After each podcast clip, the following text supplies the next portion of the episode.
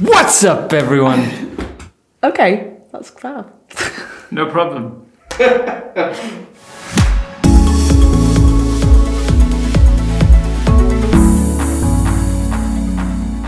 Welcome to the Aesthetics Mastery Show. We've got a really good show for you today. Um, I'm Dr. Tim Pierce. Hi, I'm Miranda Pierce. Today, we're going to talk about, from a clinical perspective, some weird complications that I've experienced over the years. And Miranda? Also, we're going to tackle no needle fillers. What's the crack? Are they any good? And if they're not, how do we communicate that to our patients who are really quite convinced by them? And we've got one other topic, haven't we, which I've forgotten. No, this is the second time you've done this. We have no other topic. Sorry. we were talking yesterday about some of the strange, weird, and wonderful complications that you've either heard about or a couple that you've experienced as well. And I think this will be useful to our audience because I don't know about you guys, but it's the kind of thing that I would, f- I feel like I would want to know all the complications so that I knew, you know, the lay of the land. Well, there are one or two that are a little bit unexpected or difficult to interpret. Um, I'll never forget the first one that really threw me was um, I never forget the message actually, which is I feel like I have an alien coming out of my forehead. So the first thing you think is, well, there's no way that that's anything to do with Botox, and maybe I should put my GP hat on and think about psychiatric diagnoses because it sounded so off the wall. Uh, but what that one was, uh, I actually saw it happening in the consultation, which was a spasm in the forehead after having a Botox treatment, and it uh, it just caused this weird, weird kind of contortion. Now there was an element of her panicking because when she looked up, she thought she could see it, which is no way she could have seen it. But it, it did cause this weird spasm, um, and that happened with what that product I think I was using was Azzalure, Azzalure at that time, and no matter what what I did dose wise, that seemed to persist. When I switched products, it stopped. So that's how I got out of it. But it was what's behind that? well, fasciculate muscle fasciculations are one of the side effects from Botox treatments or Azzalure botulinum toxin treatments. So it's one of the potential side effects. I think that one was particularly strong. I don't know entirely why. Um, you know, I wondered about whether there was kind of a couple neurons that were still working that were causing depolarization of the whole muscle while most of them weren't. There was that imbalance of um, nerve input because you've partially altered the muscle. But the honest answer is I haven't got a clue why it happens. Um, kind of strange. You do get patients with twitching and other symptoms, but that was just particularly bad. It was almost like there was someone putting a little electrode in and it was kind of spasming. You get a couple of seconds of spasming and then it would stop. Did she literally think she'd been possessed? Patients will tend to state things quite strongly in order to get your attention so that you sort them out. Um, so it's the kind of thing you, no one wants to bother the doctor when there isn't much going on. So you you definitely state it in a way that this is really significant so that they respond to you. So, you know, I've got my forehead still moving, which is is what it was happening. Is very different to there's an alien coming out of my forehead. So, so you get the attention uh, and then you get the response. But it's natural for humans to state things in a way that sound more significant uh, in certain situations, so that you respond. So uh, that does happen a lot with follow-ups. And are there any other weird complications that might be useful to the guys watching that might actually occur for them? usually it's some sort of three-dimensional interaction across the face. So you treat maybe you treat around the eyes and you and you cause a little uh, shadow to develop in the lower cheek because the orbicularis oculi muscle is also a cheek elevator. And you don't think often when you do your foundation training, you think it causes wrinkles here. You don't think about the fact that it's supporting your cheek slightly. And in rare cases, there's enough of a connection between um, what's happening in this part of the face that you get a knock-on effect lower down. Uh, I'll, I'll give you another example of that, which was uh, treating someone uh, with masseter reduction, so reducing the size of the masseter with um, botulinum toxin. They developed a mentolabial fold. So you get, it's the knock-on effect. I, you just want to create a more heart-shaped effect, and you might do that, but the that was actually supporting the skin, so it slumps forward, and you get a new fold. Um, there are lots of lots of these weird side effects are to do with um, the imbalance of forces across the face that you create. You and it's because when you first start in aesthetics, you're quite compartmental. You think what I do here is just for here. You don't think about the interaction, and it's actually great. You know, not for the patient, but for you, it's a great learning experience. Realizing how all these, all how the surface connects all the underlying structures together in many ways.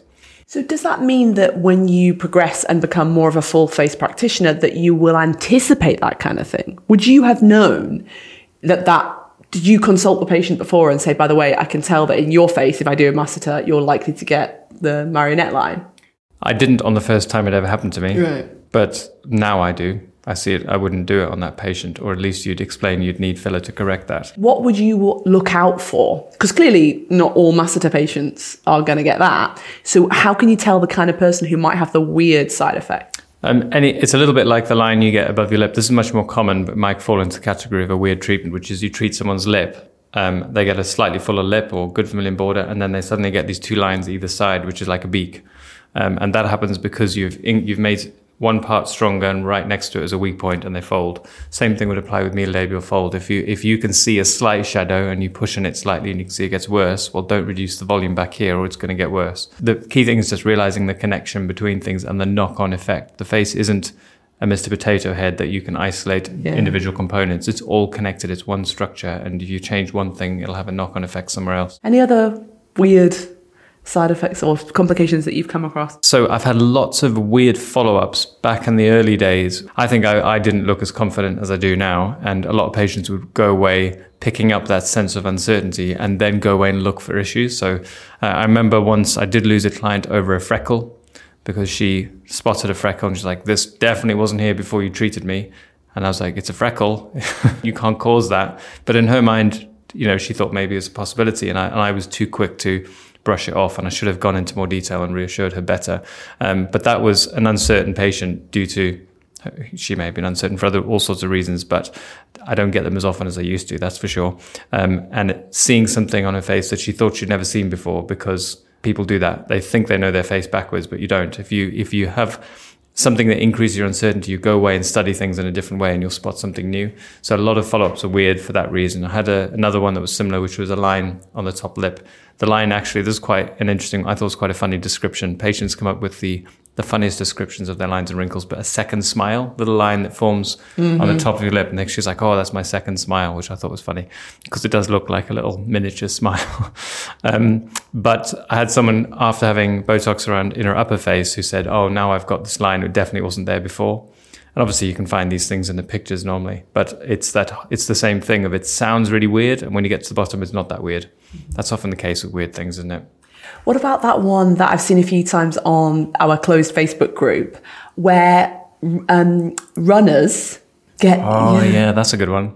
So, this is uh, if you've had a, a botulinum toxin treatment, it changes the vasculature response to there's there are acetylcholine receptors in the blood vessels. So you basically stop them responding in their normal way which means on the day you see nothing. As soon as they get red in the face you see where all the injection points went in. You get this people at the gym often will send a picture of uh, of red faces with little white dots where their botox injection has gone in. That's quite a weird one. So can we prevent can we prevent that? You could perhaps blend in a little bit. So smaller doses um, more more distributed, and you just have a pale forehead rather than a dotty pale forehead. So that's probably the best thing to do is to halve your dose and to spread them out with with uh, with more injection points, so that there's there's less of an obvious kind of Klingon type forehead. Wow, so you're just doing the right thing, going to the gym, and next thing you get revealed as having had Botox. and you can see the pattern, yeah. which is helpful if you want to replicate and change practitioners. oh, and is it, is it only this vascular response? Is this only happening for certain people? Maybe it's just that so few people spot it or exercise. Um, I've had very few. I've had one or two people notice it, but it's not. Um, it's not that common. David's having a laugh in the background. What's going on? Okay, so so few people exercise. and many people exercise. Just maybe they just not see running. Front, it could be that they're not in front of a mirror.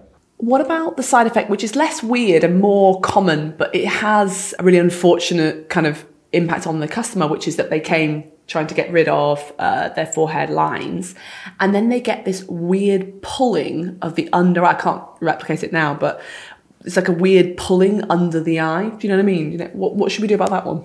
Yeah, so often the combination it's to do with how how people treat the frontalis muscle, which is if you slightly overtreat the middle and you undertreat the lateral component, you naturally get what we're often trying to do is an eyebrow lift. But if you've got fairly loose skin underneath your eyebrow, it pulls in a way and you get these little kind of flared out lines that form, and sometimes a little heaviness in the middle where there's almost like a little pouch um, that forms. It's basically a little medial brow ptosis and a lateral brow lift.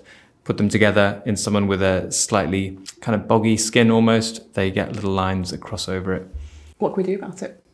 Um, you can usually improve it by injecting orbicularis oculi muscle underneath the eyebrow. Um, sometimes you can add a bit more to the glabella area if the glabella is pulling a little bit down. Um, that helps a little bit, but it's mainly a little bit of one or two units underneath the eyebrow. will improve it a little bit. Thank you. So, should we move on to talk about our second topic, which is no needle filler? Now, the reason we thought this would be useful to talk about is actually because we want this section of the show to be about things that you guys are noticing and are important to you, maybe even wind you up on social media. And this is something I see time and time again, particularly because the non medics are really loving the no needle filler. Now, I'm sure there are some amongst you who use it as well, but I think that it's a real entry point for the no, for the non medics because they can. It's almost like there's something psychologically different about no needle filler. Like you, it requires less skill, and so therefore a non medic could do it more readily. Whereas actually, clearly, we know there's no regulation in the industry at all, and it's not a prescription only drug anyway, filler. So, really, the non medics can do any of the fillers, even though that's not what we would think is right. But it, it just seems to be that they really latch on to no needle filler. And actually, what is problematic about it from our perspective, those of us who don't do it and don't think it's safe for our customers, then the customers are loving life because, of course, why would I not have no needle filler? Why would I choose to have a needle? That's crazy. What, what's your thoughts on it? Well, we, we were probably one of the first places to try non needle filler. Um, it was years ago, and we were approached by a company. At that point, they were saying this is only for medics. And I tried it on our first ever employee, um, tested it, and thought, I can't see a, a, room for this in my practice. Essentially, she got a bruise from it. Um, it hurt. And it was a bit like, well, where's the benefit? Because I've got less control. It's all in the surface of the skin. I can only use one type of product. I don't need it. Mm-hmm. So I decided not to do it. Um, we did think it would be great for getting a bit of attention, but we because we never wanted to actually use it, we didn't. We decided not to do that. Um, the real problem with it is this gap between marketing and reality. And there are many adverts you see where they literally the, the marketing is along the lines of no side effects, no pain, no needle. Usually the other way around because it's catchier. No needle, no pain, no side effects, which is just not true. So if you if you understand how they work, it's basically a high pressure shot of filler using using gas to fire product into the surface of the skin. And that is obviously less accurate than if you're using a needle. Um, it may have some complications, it might be less. Like, I don't think you're as likely to cause a vascular occlusion I can't imagine how you would quite so easily cause a vascular occlusion as you can with a needle. Uh, but apart from that, there's a similar amount of trauma. You've got less control. You'll never get the same degree of definition unless the patient's already got definition. You can't increase the definition with a blunt instrument. There are lots of downsides to it. Um, it probably has its place in the in the industry. It's the kind of thing that I'm sure there are uses for it, but that's not how it's marketed. It's marketed as a true alternative to injectable dermal fillers, and it just isn't. Would you say that the biggest problem with it is a safety problem or the problem that you aren't going to be able to create beautiful lips with a blunt instrument? The biggest problem is that is the gap between what people expect and what they get. So it's anything that's pitched as something that isn't isn't what it really is is a problem. So you know, if you are going to get side effects with it, you're going to get complications. You can easily have a reaction to it, just like as you could with any product that you inject. Bruising, pain, swelling, all of those things are, are I would anticipate, are a normal part of the procedure, but that's not how it's pitched. So that's the biggest problem because you know we you can all do you can do all sorts of things to your body as long as you're expecting the, the outcomes and you're making a good decision about what what what you're going to get versus what you might pay how you might pay for that um, in terms of side effects and risks. So for me, that's the biggest issue. That the, that you get side effects is not a problem because everything has side effects. If you're going to intervene in the way the body functions, sometimes it's a complex thing. You're going to get something you don't want. That's normal. The point is when the, when it's not sold that way. Because for me, it's kind of become almost like the calling card of a non-medic that they will have this, not always clearly, but that they might have this in their toolkit. Do you think if it doesn't do what it says on the tin, which is your main objection, it's particularly bad because it's not people cannot be consented correctly if they come into the situation thinking that it has no side effects, la la. Should we even bother? Is it should it be on the market? Well, we're in a free country, and anyone can pitch, put their product out there and pitch it accordingly. The, what I saw them change their strategy was uh, they changed which market they pitched it to. So obviously, we're not having great success with people who are very comfortable with using needles. So they pitch it at people who are less comfortable using needles, and they have a they have a market. And I'm sure they've sold many thousands of these devices. Um, the the issue is is it a good product? Are we still going to be using non needle filler in 20 years time? I doubt it. I, I think it'll be a fad that comes and goes because it's it's it's got a great story. There's a marketing story there. We finally got a way to give you filler without needle. The problem is there are so many drawbacks with it that I don't think it's really an alternative at all, and that's that's the problem. If it was pitched as if you've got a very kind of superficial line on the surface of your skin and you don't like needles, this will improve it 30%. You might get bruising and redness. Um, maybe there is a room in the market. It would be like a 5% piece of it but it's not going to take over. It unfortunately it's sold as a, as a genuine alternative, which is basically incorrect. Unless they've done something I don't know about that's changed how it works. I can't see how they would because it's basically physics. You can't, you just can't use it the same way as you can a needle. Are you saying it should only be used for people who have great definition anyway, and then they're just looking for volume? Yeah, I, I think the before and afters you see will be people with already good lips who've been zapped a few times, have some swelling, have a little bit of additional volume, they're already pretty, and it you know it looks it looks pretty good. But when that's all the swelling goes down, you, you're left with a fairly mild result, uh, if anything at all. And um, if you're unlucky, you get side effects as well, and you still don't get an amazing result. So it's it's not going to ever create a neat vermilion border because this is the nature of how it works. So, for any healthcare professionals who are watching this and maybe they don't use the pen themselves and they are worried about what seems to be an influx of all their customers saying, Oh, I need the pen, and they're worried about their customers going to that competition down the road, would you have any advice for them? Uh, so two things. Even if you never talk about this pen again, I believe the truth will pay out. Will play out eventually. So people do fall for bad marketing. Um, you know, it sounds amazing. No needle lip filler. I've, it's the only reason many people don't have lip filler is because it involves needles. So they will get some clients that way. But when they also disappoint those clients and they're not that good a result, or it hurts and you get a bruise and you get a side effect and you don't get what you paid for, even if it was really cheap, then people will go and look elsewhere. So there's there's there is that approach, which is if you genuinely don't think it's a good product, then that you're going to change your whole practice over. Then wait, it'll come back around and it'll fade like many of these fad treatments do, and we'll be back to what we've always done. Um, the second thing is you could use it as an opportunity to actually create more marketing. So actually inform your clients, tell them how it works. Maybe if you've if you've had a look at the pen and you thought, you know what, this is not a replacement for what I currently do, a post explaining that to, to clients, they will be grateful for. Here's how a Hyaluron pen works, or whatever brand it is. Here's how um, a, a needle works. Here's why they're different. Here's why if you want this result, you need to have an injectable. There's no way around it um, I think people would be grateful for that. So create informative marketing around it would be my advice, uh, or and just wait.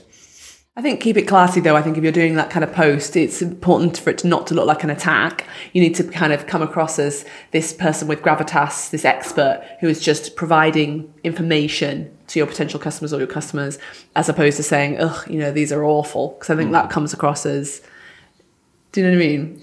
Yeah, I, I, think that's probably more our style. Um, I think it can actually work really well on a social media perspective. Um, I've, you know, I, rant alert. I'm fed up with this. yeah. I hate to hear my clients getting ripped off, and this is why I think it's a rip off. That could that could work well as well. But there's something very crucial about what you just said and why that would work is because you're defending the clients. If you come across as defending your territory, I think that would be unfortunate. And the clients won't won't. But if you're kind of like, you know, long post alert, I I really seen a lot of bad side effects from this, and I feel like there's a there's a there's a mismatch of their marketing and the reality. Then you're defending your customers. I think that's a good way in if you want to go that that route. Yes, I agree. Brilliant. Right. We hope that's been useful, you guys. And please do drop us a comment below to let us know whether you enjoyed these topics. We will be coming to you next Thursday again for the Aesthetics Mastery Show. And if you have any particular topics that you're interested in or anything that you see in the news or anything, please just drop us a comment below and we'll try and put it into the next show. Take care.